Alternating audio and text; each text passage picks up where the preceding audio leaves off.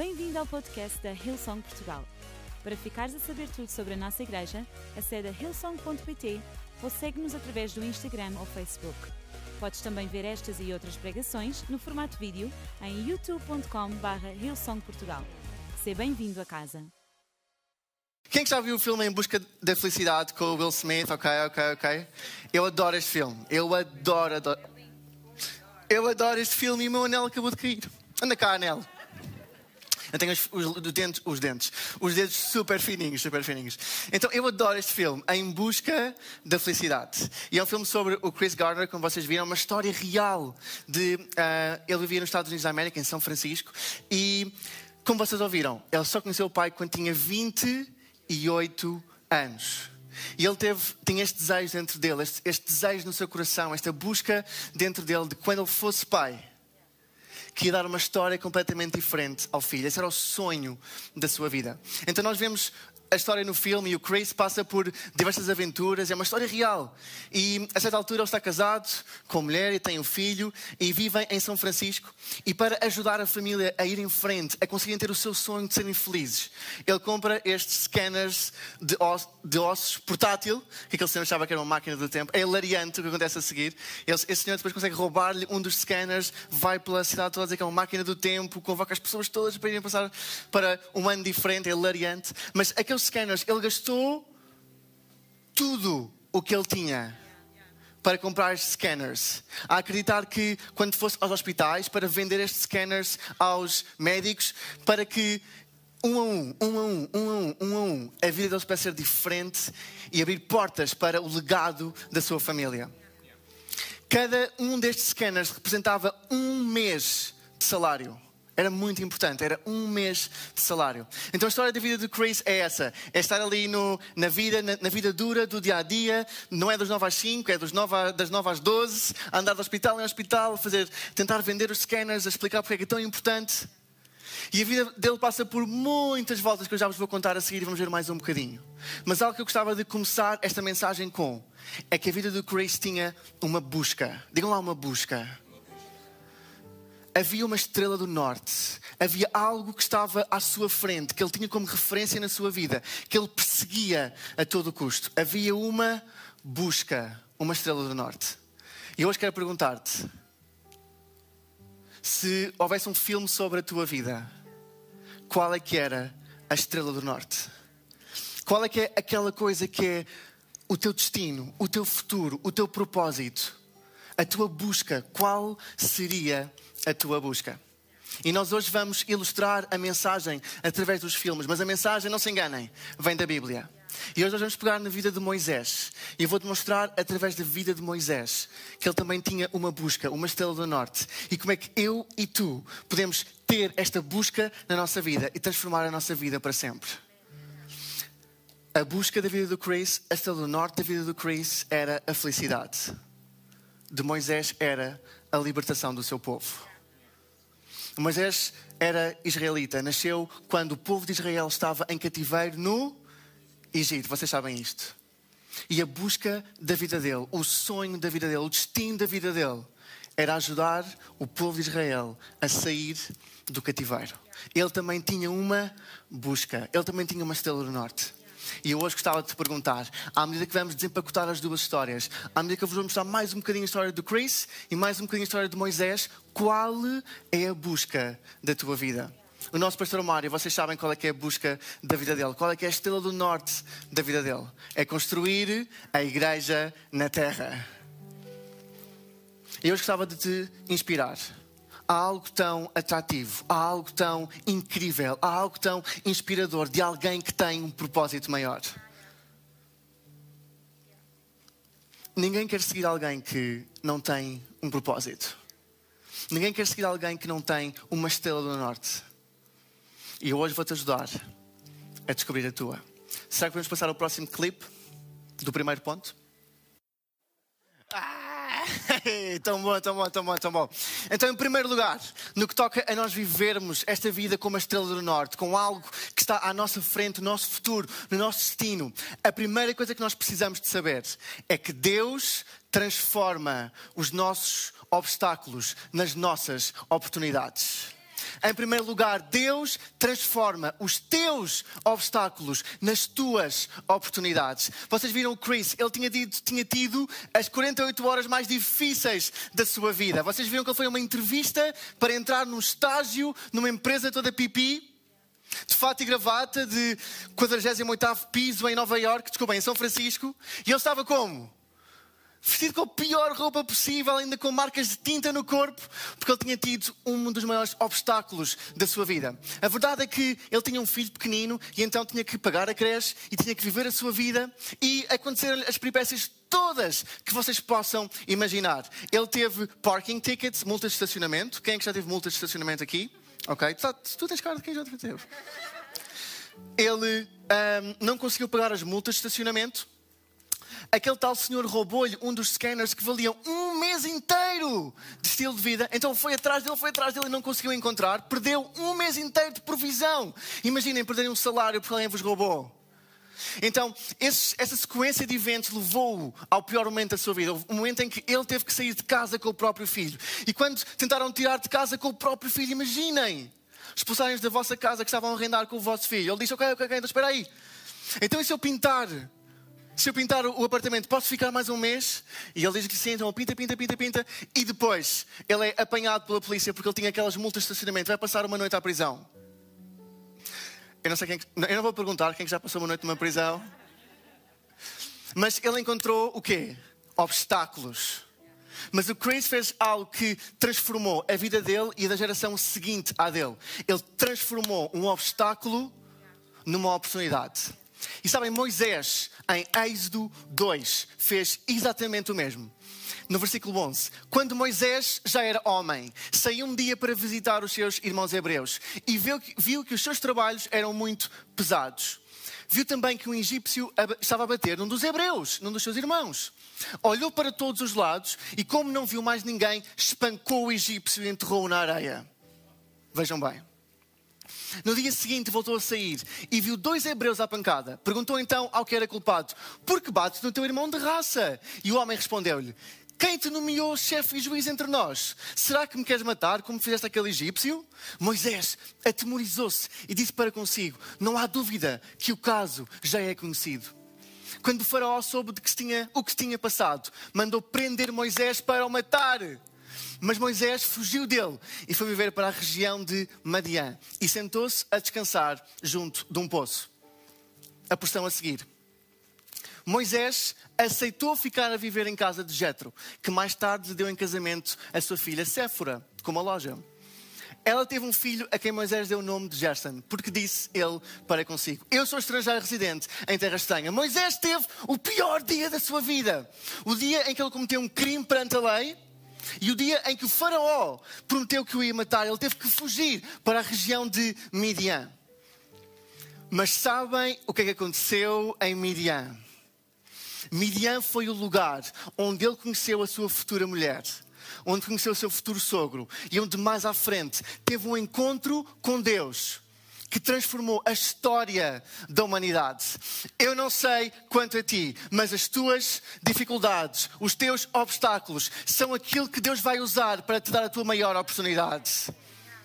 E eu não sei se isso te encoraja, mas a mim encoraja-me. Significa que sempre que eu passo por um obstáculo, sempre que eu passo por uma dificuldade, sempre que eu tenho um dia mau e quase acabo na prisão, estou a brincar, nunca acabei na prisão eu sei que Deus tem o poder para transformar esse obstáculo na minha maior oportunidade. E hoje queria falar isso à tua vida. Não desperdices nenhum obstáculo. Não desperdices nenhuma adversidade. Quem sabe se não é isso que Deus vai usar para trazer a maior oportunidade à tua vida? Quem sabe se não vai ser aquela dificuldade que tu tens, aquele problema que tu tens na vida, que Deus vai usar para transformar na maior oportunidade da tua vida? Essa é a história do Chris e essa é a história de Moisés. O momento da nossa batalha mais feroz. Pode ser o momento que Deus usa para nos catapultar para o nosso futuro glorioso.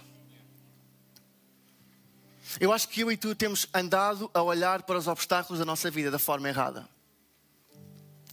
Eu acho que nós devíamos ser gratos pelos nossos obstáculos. Sempre que eu tenho um obstáculo na minha vida, eu digo: o diabo não vai ficar a rir durante muito tempo. Ele pode estar a ganhar ao intervalo, Hum, mas eu sei que até o jogo acabar, Deus vai dar a volta a isto. E não só vou vencer este obstáculo, mas como Deus vai usar este obstáculo para abençoar a vida de gerações. Aquilo que tu vences fica debaixo dos teus pés. E depois tu podes usar para inspirar outros, podes usar para dar testemunho a Deus, podes usar para honrar a vida de Deus que te salvou. A próxima vez que tiveres um obstáculo, agradece a Deus. E fica na expectativa de como é que Ele vai transformar esse obstáculo na maior oportunidade da tua vida. Muitas vezes nós fugimos dos obstáculos.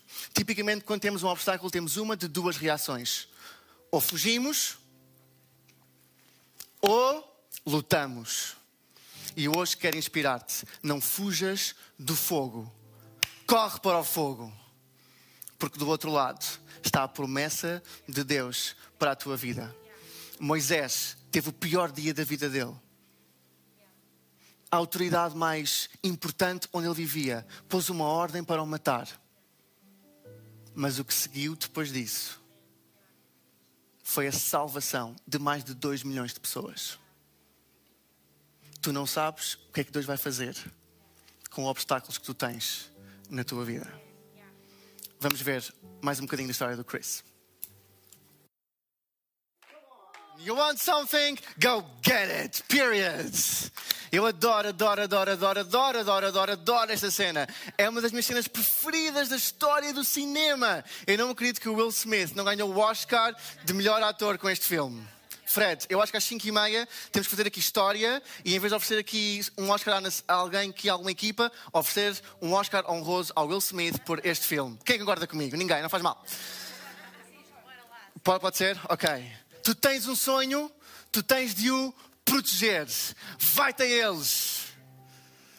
Vai-te a eles. Eu gosto tanto desta frase que é a minha bio no Twitter. Vejam bem. Que eu criei para aí em 2010. E está lá. Tens um sonho? You want, you want something? Go and get it. Eu adoro esta frase. E sabes, há algo especial que acontece em Midian, na terra para onde Moisés foi levado. Ele também tem uma conversa com o seu pai. Assim como o filho do do Chris teve uma conversa com o pai, Moisés também teve uma conversa com o seu pai, com Deus, que mudou a sua vida para sempre e que ilustra a segunda coisa que eu hoje te quero dizer. Vamos ler em Êxodo 3, a conversa que Moisés teve com Deus. Um dia em que Moisés apacentava o rebanho do Jetro, do sogro, uma dica para todos os genros: apacentem façam tudo o que o vosso sogro vos pedir.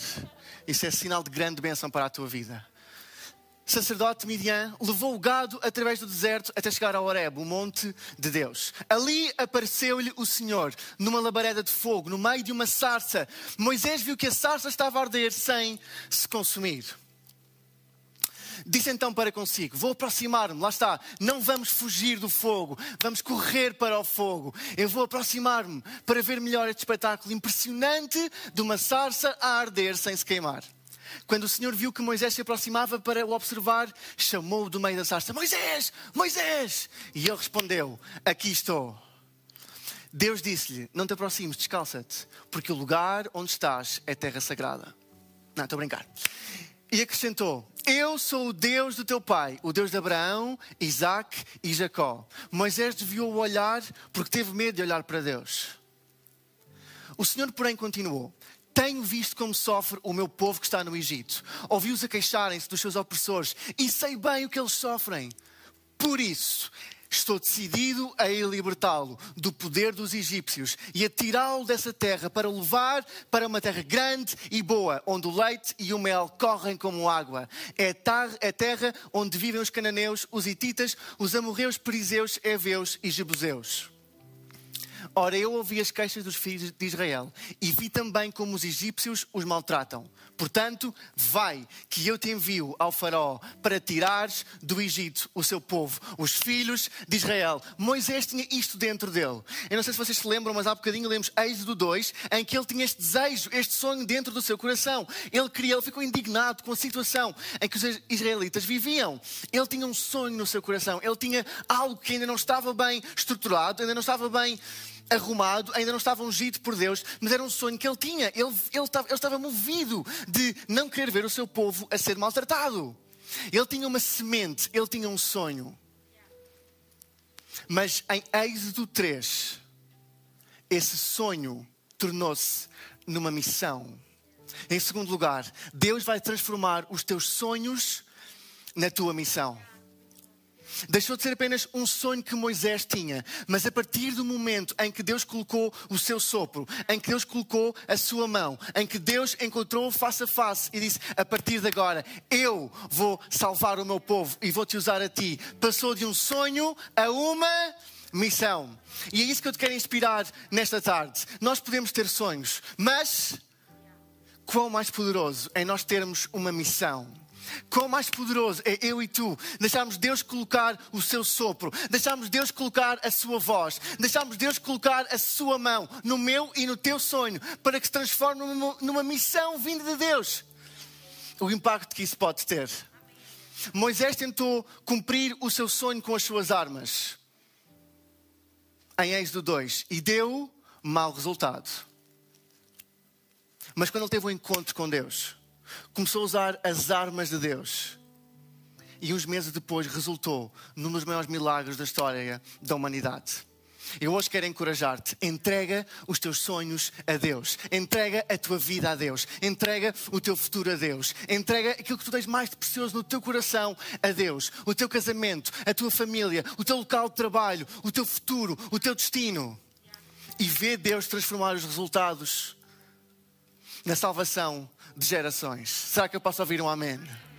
Deus vai transformar os teus sonhos na tua missão e vai ungí-los com o seu poder.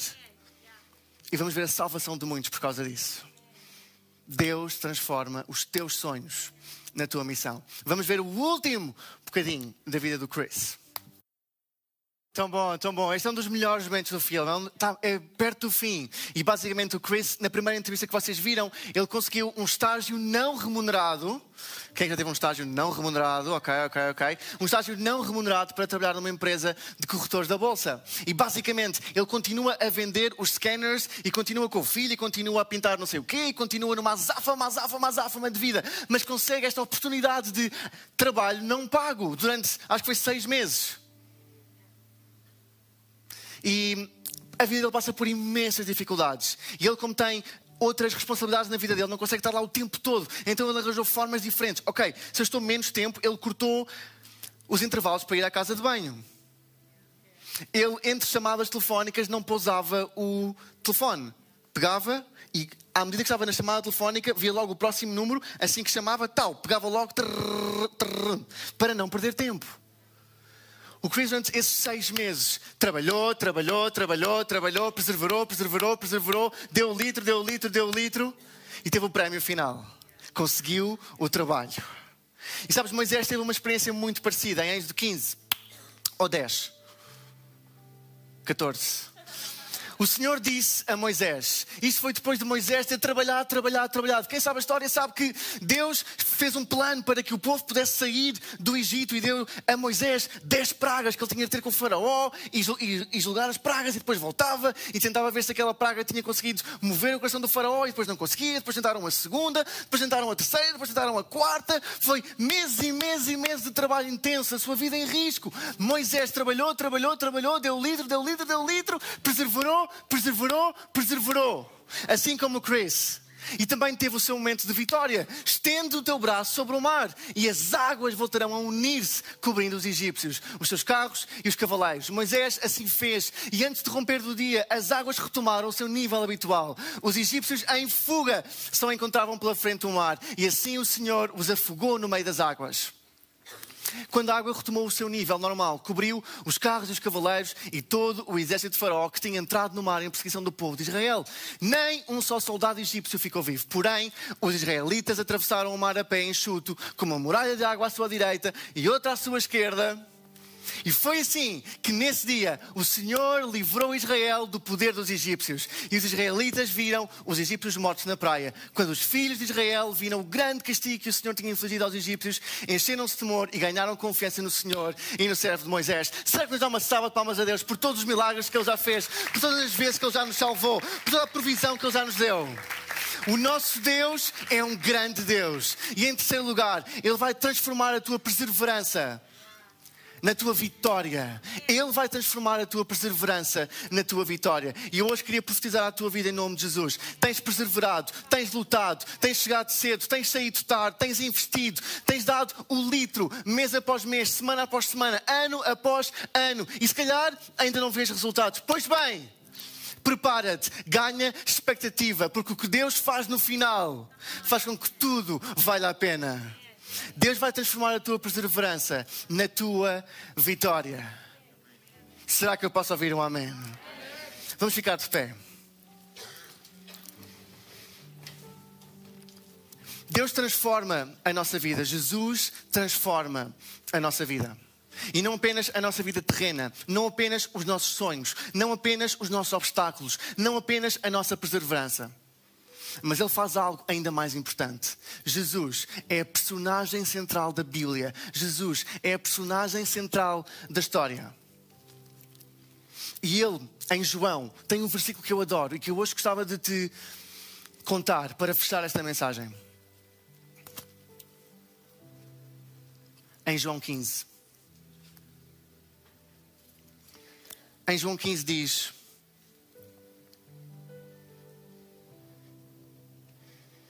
o seguinte: ouçam bem agora. Jesus a falar. As minhas ovelhas obedecem à minha voz. Eu conheço-as e elas seguem-me. Ouçam bem agora. Dou-lhes a vida eterna e nunca mais hão de morrer, nem ninguém as poderá arrancar da minha mão. Jesus transforma a tua vida mortal em vida eterna. E essa é a maior transformação que pode acontecer na história da humanidade. Jesus não te ajuda apenas com os teus obstáculos, com os teus sonhos, com a tua preservança, com a tua vida aqui na terra, mas Jesus faz algo que só Ele pode fazer. Jesus transforma a tua vida mortal, que um dia tem um fim, na tua vida eterna, que nunca mais acabará. E é através de Jesus que nós temos acesso à eternidade com Deus. E hoje, nós sempre que estamos reunidos, damos oportunidade a pessoas de tomarem essa decisão pela primeira vez. E a maior parte das pessoas que está aqui já tomou essa decisão em casa, a maior parte das pessoas que está cá já tomamos essa decisão, em que entregamos a nossa vida a Jesus. E Ele transforma a nossa vida mortal numa vida eterna, numa vida em ligação com Ele e com o Pai, para que nunca mais tenha fim